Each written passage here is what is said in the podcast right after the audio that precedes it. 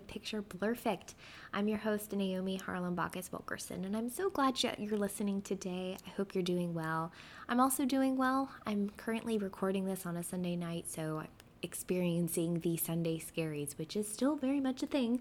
I fondly remember that growing up, you know, wishing it was Friday all over again, dreading the upcoming week, but it's going to be okay. We're going to get through this together. And honestly, you know, sitting down here and recording this podcast and, and learning from all of these people, it's been such a, a rewarding experience so far. Um, not only does it bring me peace and enjoyment, but I've been learning a lot um, more about myself, but more about other areas of, of this world and eating disorders and, and psychology that I really haven't had a chance to dive into. And it's been so rewarding so far. Which leads me to my next guest. Today I'm bringing Jason Wood. Jason Wood, um, who is living in Colorado at the moment, um, he is such a terrific person. I had such a great time talking to him. It, the conversation really just flowed. Um, and he is using his story. Um, I love on his website, he says, just a guy making his mess his message. I love that. Check out his website, orthorexiabites.com. It's wonderful. But Jason is using his story, this campaign, Orthorexia Bites, which he just launched this year, um, to really tell his story and, and illustrate the harmful impacts of this eating disorder, orthorexia, which we still don't know a lot about. And I honestly didn't even really fully understand how to pronounce it until just a few weeks ago. Uh, so, Jason has been doing such a great job advocating for it and speaking out about how the impacts of this eating disorder really can deteriorate your life, not only emotionally and socially, but physically as well. Um, and he's doing such a great job raising awareness about men and eating disorders because it is a thing. Um, we tend to dis- tend to discriminate eating disorders and think, oh, it's just a white woman upper class problem, and that couldn't be farther from the truth. Um, it eating disorders do not discriminate based on skin color, your ethnicity, your sexual orientation. Um, it just doesn't get diagnosed as much and i think that's that's the problem and we get into that a little bit in our interview so i'm really really thankful for jason because he's just so honest and vulnerable and really willing to speak up and share his story and you don't find that a lot in our culture nowadays because we're just so afraid of being judged um, but his bravery is so inspiring and, and i hope that people listening out there will take that and and really listen to it and, and feel like they, they are not alone as well. So I encourage you to check out his website and also want to give a huge preview because Jason is currently in the process of writing a book which is coming out later this year. Super super exciting. It's called Starving for Survival. I can't wait to read it, but it's going to account for his entire life from childhood until now to really try and understand and unpack why perhaps his eating disorder came to be. Um, and I think, I bet that was such a rewarding experience for him to really like work through that. That's probably very therapeutic. Um, and he talks a little bit about his, his process of, of, figuring it out as, as he grew up and, and went through different life stages as well. So I hope you guys enjoy our conversation, um, and I'll see you on the other side.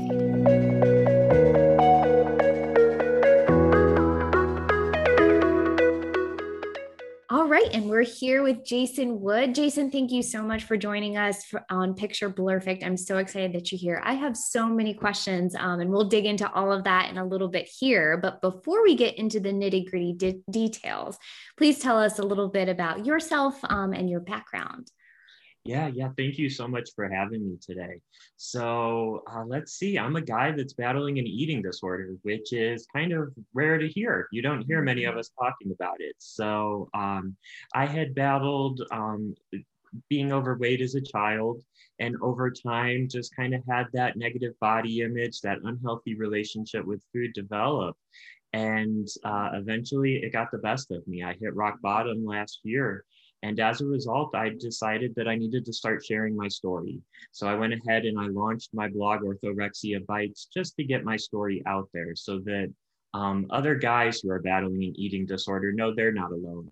Other people who are battling orthorexia know that they're not alone.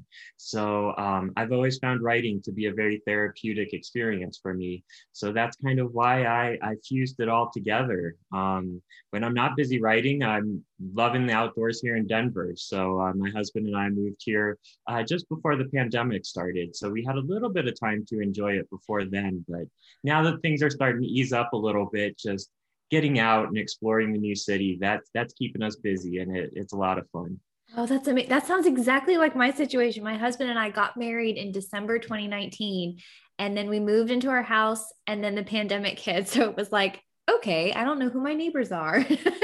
and you, you like now I'm just now starting to be able to explore out there, but we were really shut in for a while. Um, so that sounds very similar, but I'm glad that you're enjoying the outdoors too. Yeah, you went through, it sounds like you went through the same thing we went through. We didn't expect, we got married in September of 2019. So we didn't expect to spend our first year and a half of marriage shut in.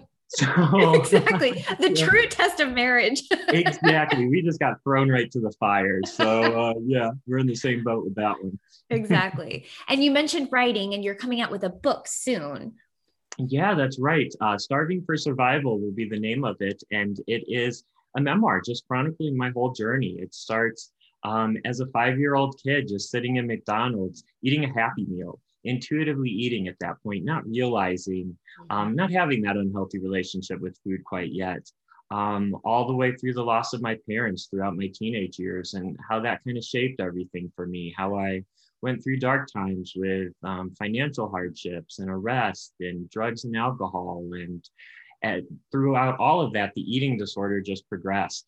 And um, I wanted to just share my whole story. Uh, through the blog, I've been able to share bits and pieces here and there.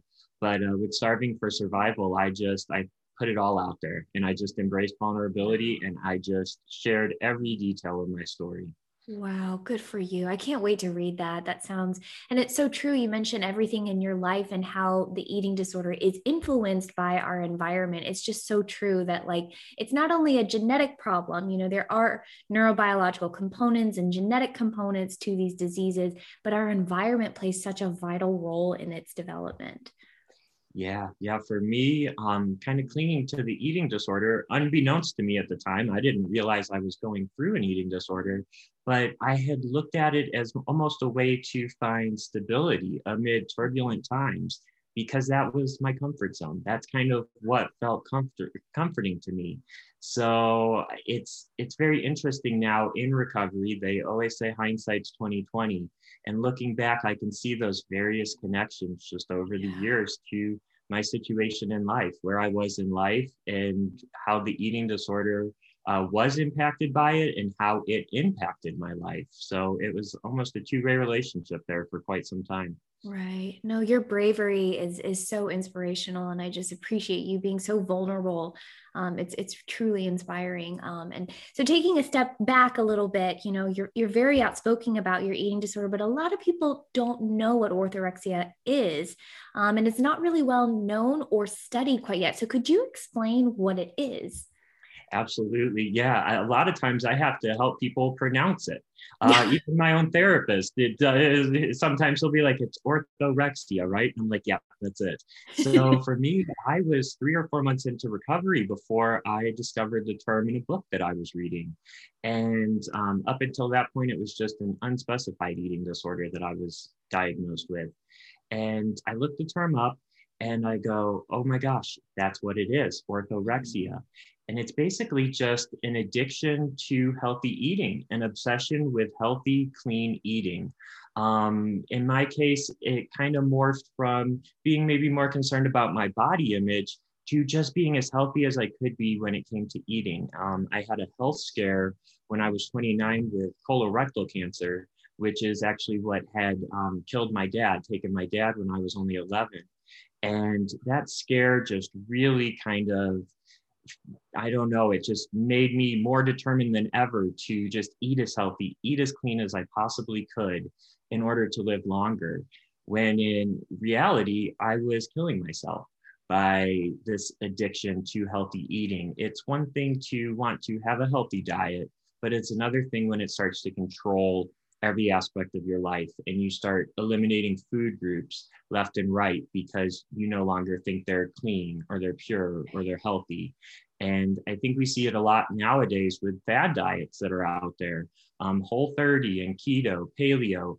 All of these diets seem to promote one set of food over another set of food.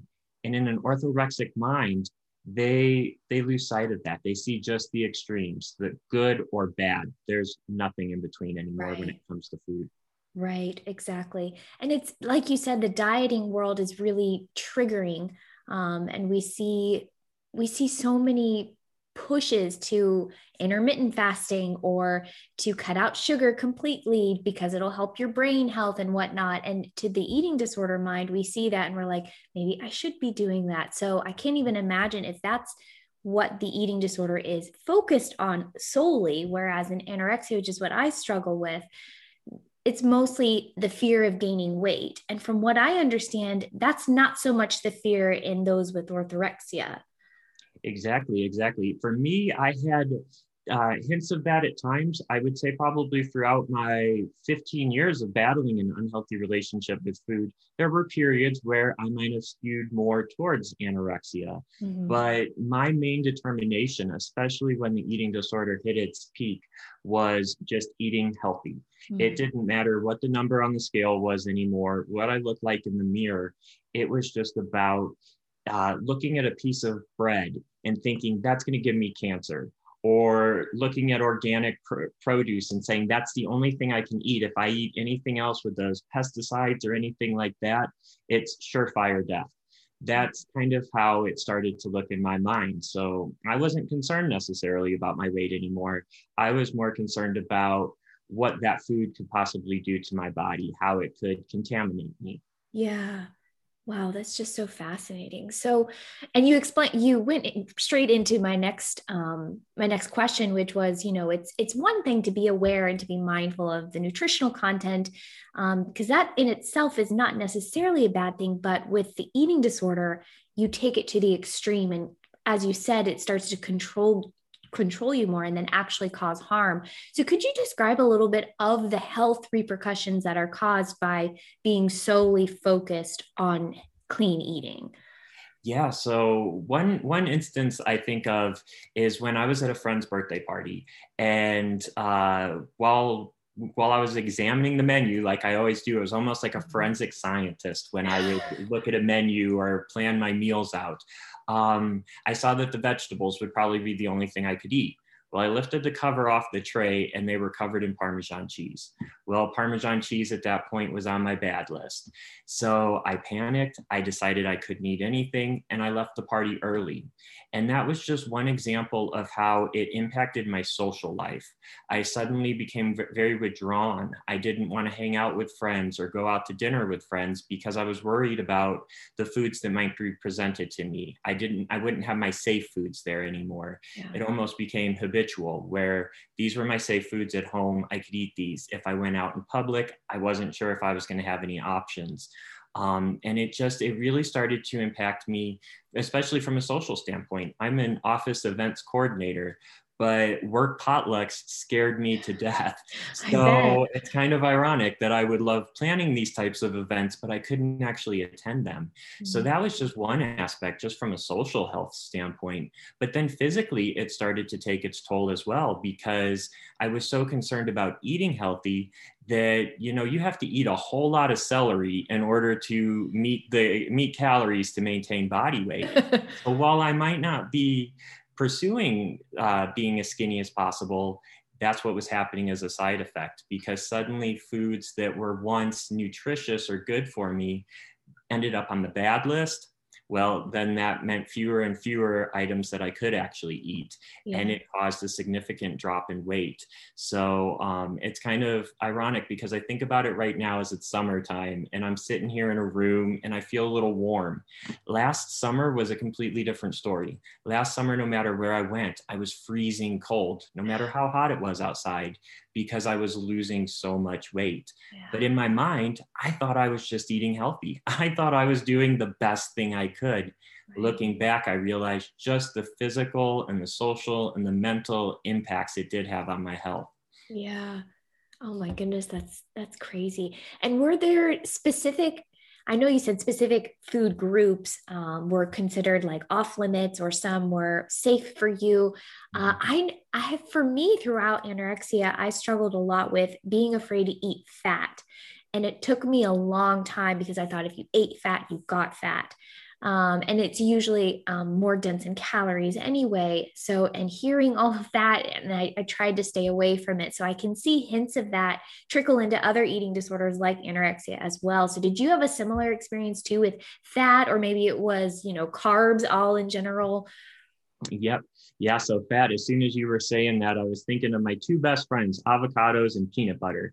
Both of those ended up on my bad list in no time because of the fat content.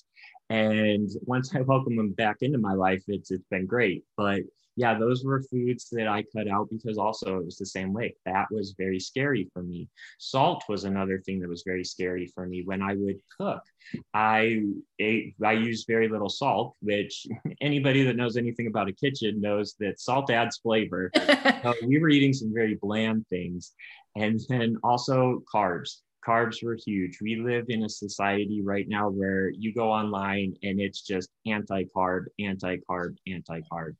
And I, like I said, I would have to try to explain to someone that that loaf of bread on the table would give me a panic attack because the carbs just get such a negative, bad rep on social media and in fad diets and in blogs that I just tried to cut out as many as I could.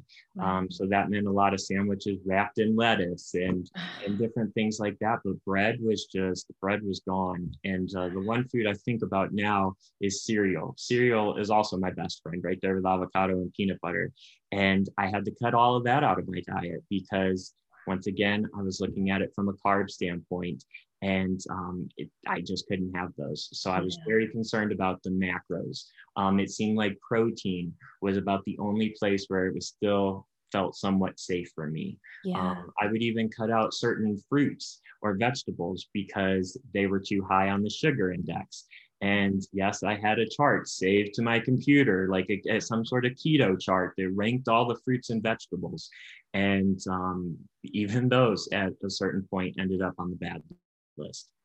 Wow, the toll that that can just take on you mentally and emotionally day in and day out.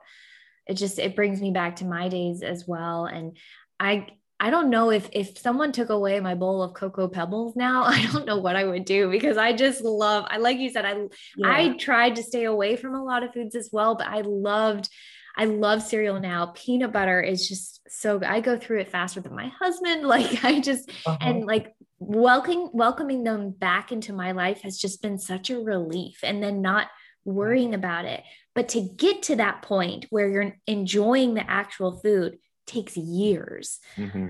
it takes so long oh yeah it takes a while and i'm only i started recovery last july and so i'm about a year in now and there's still it's still very hard to eat some foods um, i will i'll do it but that's not to say that there's not that anxiety beforehand and that guilt and shame afterwards. Um, it's just, it's a process. And my recovery mantra has been to trust the process, embrace the process, and eventually enjoy the process. Yeah. And I see that happen more and more every day. So it's, it's meal by meal, it's bite by bite, literally right now. And it's going to be that way for a while, but that's okay because then at night when I sit down on the couch and I have that bowl of cereal, I realize that that's that's a pretty big victory and it tastes yes. Sweet. So Yes, exactly. Exactly. No, you're right. I have to remind myself too. I mean, I would say you know i'm recovered but it's it's never like it's still always there i always attribute recovery to like a light dimmer it's not a switch where it's like mm-hmm. it's on it's off like you can turn it off it's always on sometimes it's on full blast other days it's kind of lower but still there and it, recovery is never going to be a straight line. Like you're going to have some bumps in the road you're going to go down some detours but you know as long as you're honest about it and you have that support group i think that's what i've found has really kept me healthy. Um, for i'd say the last two three years i've been at my healthiest. Coincidentally enough when i met my husband and was really honest with him that's when i started noticing my health really stabilize. Um, so that's it just goes to show how so many factors go into it. yeah it's about a lot more than just food. There's a lot more going on and i think that's that's a huge key to recovery is to be open and honest about it. Um, we went on vacation a couple weeks ago and the calorie counts on the menu were gigantic triggers for me.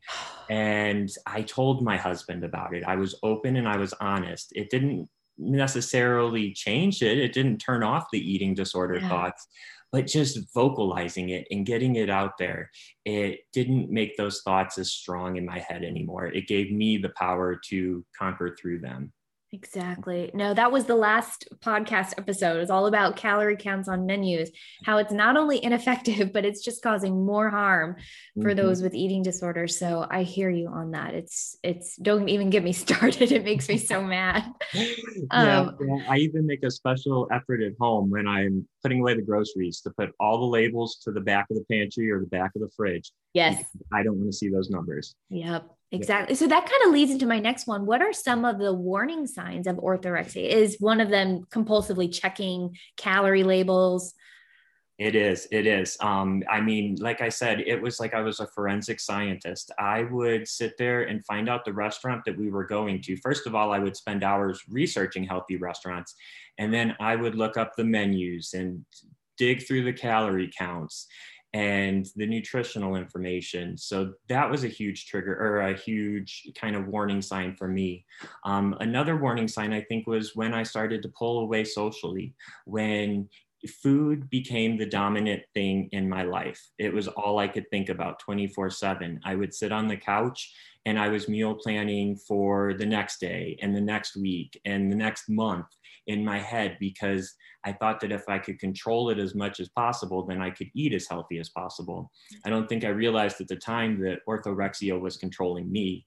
It made me think that I was actually the one who was in control. Yeah. Um, I think another thing that's huge is when you see somebody start to just cut out food groups left and right, like I did.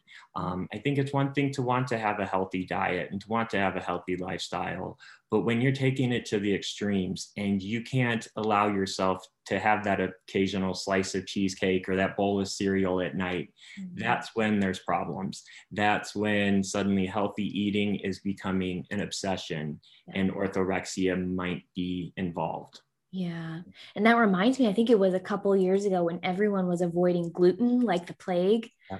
Um, and really, that's I don't know how beneficial it is. I don't think there's any science into having a gluten free diet, except if you have um, Crohn's disease or what was the other one? Uh, celiac disease, yep. uh, where you're legit like allergic to it. So that in that sense, it makes sense. But everyone was cutting it out left and right, and usually it was just no carbs. Mm-hmm yeah, me included, me included. I was one of mm-hmm. those people who was running from gluten, and you know, you pay the three dollar upcharge at the restaurant for the gluten free bread and all of that. You fall into that, and then I had um, genetic testing done with my nutritionist during recovery. And, you know, I was convinced. I was like, it's going to come back and say that I'm gluten intolerant. And it didn't. and it's wow. like, okay. So for years, I had convinced myself in my head that it was an enemy when my body processes it the same way it processes everything else so yeah and and we see those trends and we see people you know you go out to eat and somebody says ooh i'm going to be bad tonight and have this or i'm going to be bad and go with the gluten tonight. And it makes you think that if you do have the gluten or you do have dessert or something like that then you're a bad person and right. that's not the case. There there should be no good food or bad food. It's food at the end of the day Exactly. No, you're totally right. And just the mind, like you said, can really convince us of one thing or another. And that just goes to show. And I've always wondered, you know, I I have my PhD in neuroscience. So I and one reason why I pursued a PhD was because I really wanted to figure out why my brain works the way it does. You know, why do I see food differently? Why do I see myself in the mirror differently?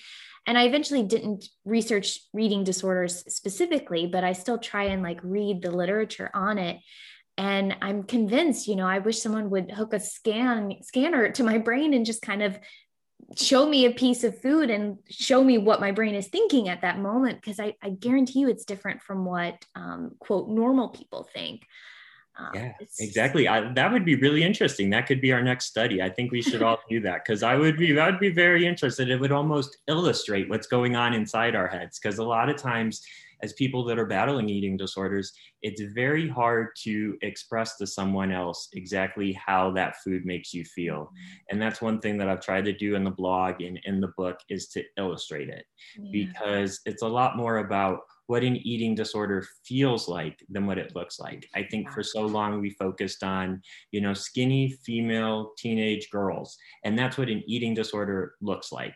But we don't talk about what it feels like what yes. people actually go through.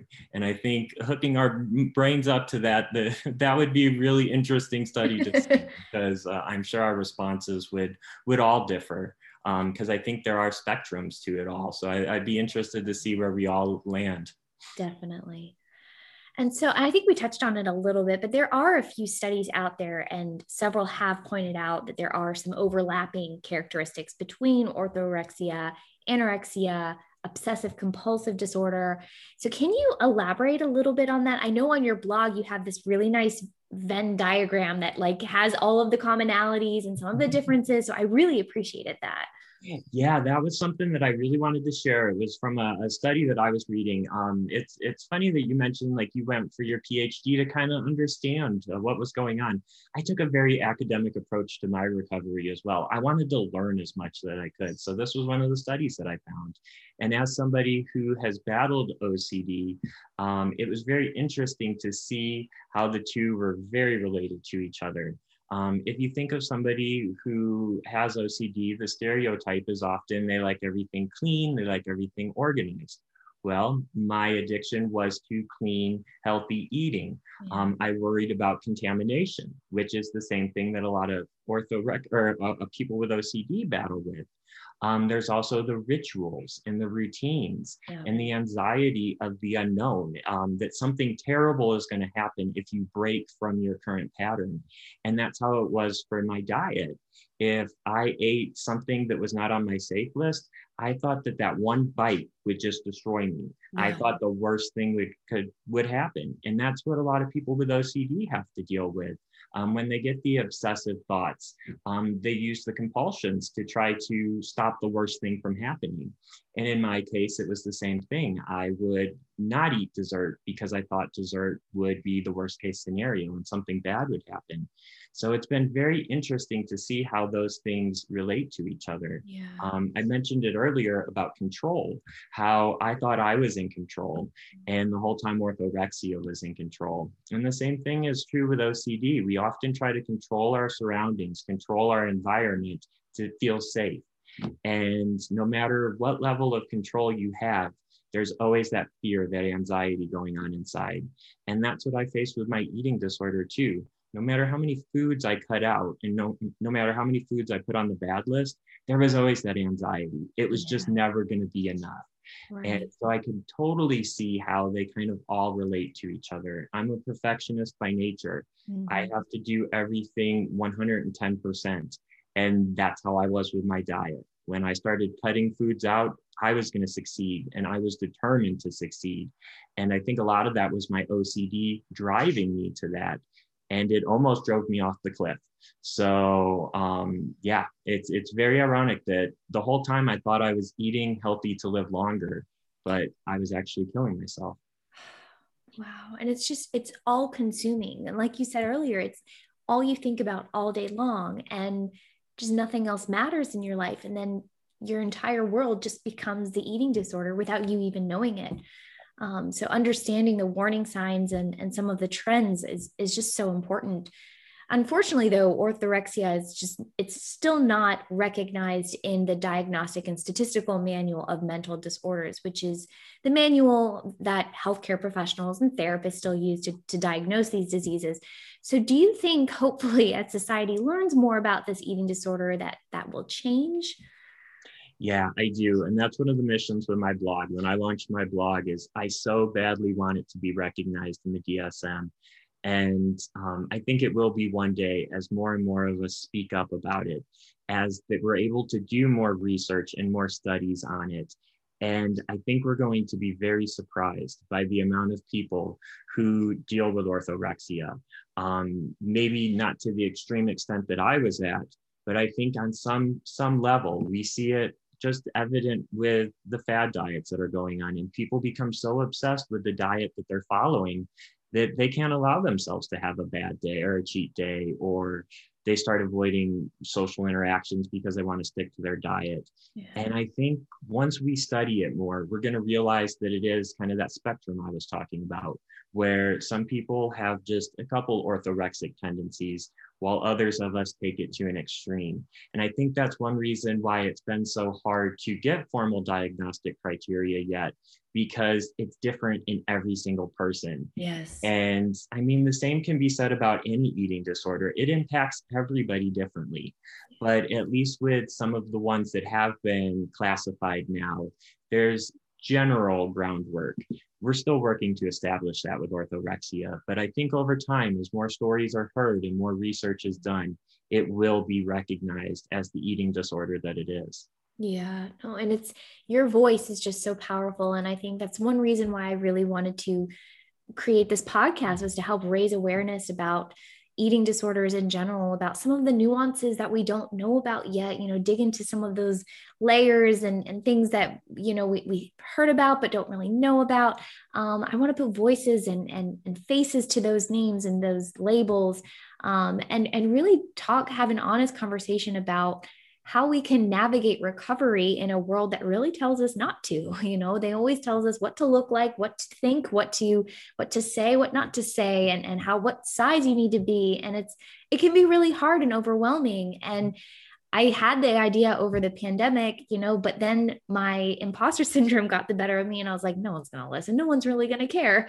Yeah. And I didn't do it until just this past May. So over a year later. Um, so it's, it's just it's great to have people like you on here that bring a voice to this. Yeah well thank you thank you. And i'm so glad that you started doing this because these are the conversations that we need to be having and um, when I started my blog, I was the same way. I was like, okay, I don't know if people are actually going to listen. I don't know if it's going to impact anybody. And then I got to thinking, I would rather have one person hear my story that needed to hear my story than get 5,000 likes. So that's why I'm so glad that we're having these types of conversations because all it takes is that one set of ears that needs to hear this and it can help them reclaim their lives in the same way that I've been working on and you've been working on. And um, yeah, it, it's storytelling is such a powerful tool, yeah. and I think we need to have more of it. Yeah, exactly. I love that. I'm going to transition into another major question that I had for you, and that's men with eating disorders. And it's more common than one would think. Um, but there remains such a massive stigma around males speaking mm-hmm. out around this issue. So, could you share your thoughts on this and, and how you're using your story to help try and change the narrative? Yeah, so that was that's a big thing in starving for survival in my book that I really wanted to touch upon that this is a man's journey with orthorexia because men just don't talk about it. We're raised as being the types that keep our emotions to ourselves. We don't talk about mental health at all. We don't talk about emotions because we think the strongest man in the room is the one who can lift the most weight, act the toughest, act the most macho. And I did that for a very long time. I suppressed a lot of pain and a lot of hurt that I had felt after losing my parents at younger ages. And I kept it all inside and it helped to fuel the eating disorder. It caused a lot of the destructive behaviors. And um, it was because I wanted to act tough. I wanted to be the man of the house. And I think that a lot of other guys out there feel the same way. They just, they don't want to share their emotions. And as a result, it gets built up over time and destructive things happen, whether that be an addiction to drugs or alcohol or an addiction to clean eating, like in my case, eating disorders develop. Um, there's a lot of guys out there who I think are struggling and they're struggling in silence. And I've made it my mission to just share my story in hopes that maybe other guys will reach out and other guys will realized that the strongest man in the room it has nothing to do with weights. It has to do with wearing your heart on your sleeve yes. and sharing your emotions opening up about your problems. And the numbers are there. The numbers show um, high rates of suicide among men. They show high rates of eating disorders among men. But I would be really scared actually to see the total numbers if we had men be fully transparent. I think it's a lot higher than we would even imagine because right. there's just so many of us who, for so long, have been conditioned by society to suppress rather than express. Exactly. I was reading a study, I think it was in 2014, that actually said the, the rates of death in men with eating disorders is actually higher because they're not diagnosed until much later. And by that time, it could be too late. And that just really struck me in the heart. I was like, this is the problem with our society is that we're told number one you know it's not good to have mental health and speak out about it but two as men you're just you have to be even more internal internalized feelings and, and not mm-hmm. allowed to speak out about it so that just killed yeah. me that was part of the reason why it took me so long to get help because in my head i had been taught that eating disorders happen to females and they happen to usually young skinny females and i didn't think i fit the bill and even when i reached out for help i didn't know who to turn to because you look for resources and they mostly cater to young anorexic or bulimic females. Yeah. So as a guy battling an eating disorder, I even asked my primary care doctor, who who should I talk to? Who do I reach out to because I've got this unspecified eating disorder? And he said, just go online and look. He didn't even have a referral for me. Oh my God. And I've seen that play out now time and time again, where even our healthcare workers aren't always sure where guys can go. And I think that really just prolongs getting help and makes us feel like we're not worthy of help. There were definitely days where I felt like, okay, I'm just not worthy of help. There's other people out there who are much sicker than me and I wasn't able to realize just how sick I was. And um, I think that's why we've got to have these conversations so mm-hmm. that men can get the help they need earlier on. Because I was getting to the point where I was at risk of health complications, of physical health complications. And it probably would have only been a couple more months and it wouldn't have been a good ending to my story. So I'm so glad that I was finally able to reach out when I did. Yeah. That's why we need champions too in the healthcare industry. We need people, doctors that are willing to speak out about it and say, hey, this is a problem and eating disorders don't discriminate against skin color, gender, mm-hmm. sexual identity, whatever it is, it ha- can happen to anyone. Exactly, exactly. And that was one that was one thing that I was concerned about when I launched my blog is I was like, okay, I can speak up. I'm a guy with an eating disorder. But then I worried about getting stereotyped into the fact that I'm a gay guy. And I was like, okay, well, there's probably straight men out there who are battling eating disorders, but they're going to say, oh, that's just for gay guys and for women. Right. And that's been a very fine line that I've tried to tread this entire time since launching my blog is to make it known that it doesn't matter about your sexual orientation or any of that. An eating disorder can happen to any of us. Yes. And um, that's that's the message that I've been trying to get out there. Exactly. And it's just so important. And I know we're um, closing out here a little bit. So I have one final question for you, and that is what is your advice to someone out there that may be struggling with an eating disorder and maybe it's they're listening to this and they're like oh it sounds like i have orthorexia. Mm-hmm. um, so what is your advice particularly for the men out there? Speak up. Speak up has been my big thing. Rather than man up it's time to speak up. Yes. And um, you know if you don't have anybody in your life that you feel comfortable speaking with um, they can find me through my blog and speak to me, talk to me about it. It's amazing how much more powerful you feel when you share your story with somebody else. It mm-hmm. takes away the power from those eating disorder thoughts. So if you're sitting there listening to this and your mind is constantly thinking about food, you've got anxiety around food, it seems like it's starting to consume you rather than you consume it, speak up tell somebody because you're not alone. Um, there's that stigma out there, but that's all it is. It's just a stigma. It's not the truth. It's not the real world. So ignore it. Talk about it. Tell somebody. And like I said, if you don't know anybody, you can find me because I'm always here to listen. Yes, I love that. I love that so much. And I'll include your blog in the episode description too and point everyone to to your blog, your upcoming book.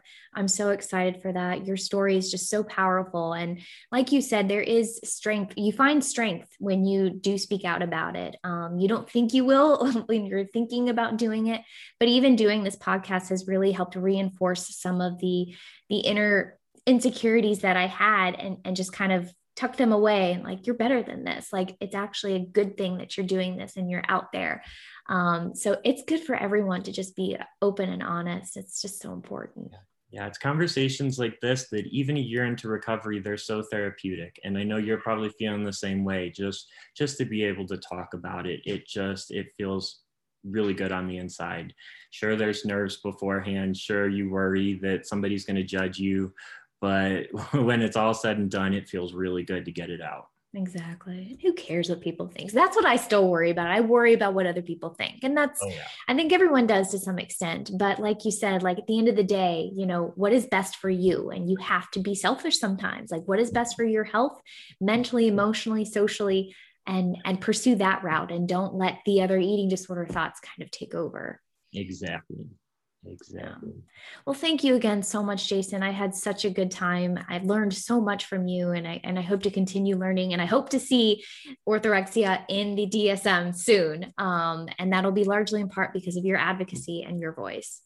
Well, thank you. Yeah, and that day that it happens, we'll get back together and have a big celebration. Exactly. So, uh, yeah, this was this was an amazing conversation, and just thank you for all that you do for uh, giving people like me a platform to speak and for sharing your own story because you're an inspiration to all of us. So, I really appreciate this. Oh, thank you.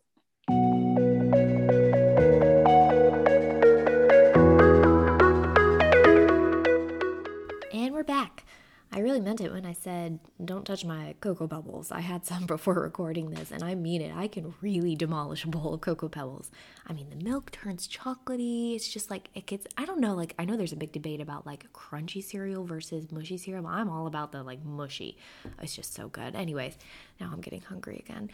I really hope you enjoyed my conversation with Jason. He's just I was re-listening to it and his honesty and his and his bravery and his vulnerability with me just it really inspired me and it helped me feel safer. I don't know if that makes sense to anybody out there, but I feel safer in voicing what I'm fe- thinking and feeling because we can often feel so alone when we're dealing with these eating disorder thoughts. And you know, recovery like I mentioned, is it's not a straight line and you're going to go through some bumps in the road and you have to be kind to yourself and remember, you know, that's okay. We're human and we're going to make mistakes, but the key point is acknowledging it, being aware of it, and then speaking up and and being honest about it with someone who can then help you get back on the right track. I think that's the key point. And for me, that's my husband and my therapist. And I really need those people in my life to to hold me accountable. And I think everyone needs that strong support group. Um, so when you feel down and, and low about yourself, that you won't let it get so far as you engage in these harmful behaviors or these these negative thoughts and feelings that can later lead to something bad that you know is just going to make you feel worse and, and it's going to continue on and on and on. And like Jason said, I really appreciated when he said to trust the process and then eventually enjoy the process. And it's true, we're human, and even though we didn't really ask for this eating disorder, let's just go through recovery the best we can. And what better way by that than just to help each other. And I think what Jason is doing with his story, with this book that he's writing, and really encouraging other men out there to speak up, um, that is the biggest thing you can do as a man and, and as a human being to just really speak up and use your voice for the greater good. And that's what I hope this podcast will eventually become as well. So, if you haven't learned anything else today, you know there's there's a lot out there. There's a lot to unpack, and there's so much more to explore. Um, but I hope that you always remember that your worth and your identity is not tied to anything extrinsic. It's not tied to the number of likes on your social media. It's not tied to that number on the scale or that number that's sitting in the inside of your jeans. Just rip that number out because who cares and it doesn't matter. And anyway, clothing companies don't even have a standard sizing guide anyway It changes every freaking year from company to company. It just enrages me. It doesn't matter. And you matter and your voice matters. And you deserve to take up that space and to use your voice and your personality for good and to be that person that you know you are deep down. And if you need help, please reach out to me. I'm always available. I have my email linked into the episode description because I know how it feels to hit rock bottom. I know how alone it can feel. But you are not alone. Um, and like Jason said, that you know we need to we need to be in this together.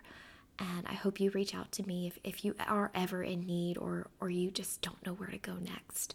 And if you can also do me a favor eh, to rate and subscribe and to share this podcast, that would that would help other people discover what Picture Blurrfect is all about. Um, and I hope that more people will really listen to this message and and be excited for for, for this journey that we're all going to take together. And with that, I guess I'll talk to you guys next week. Remember to be kind to yourself and take care. Thank you.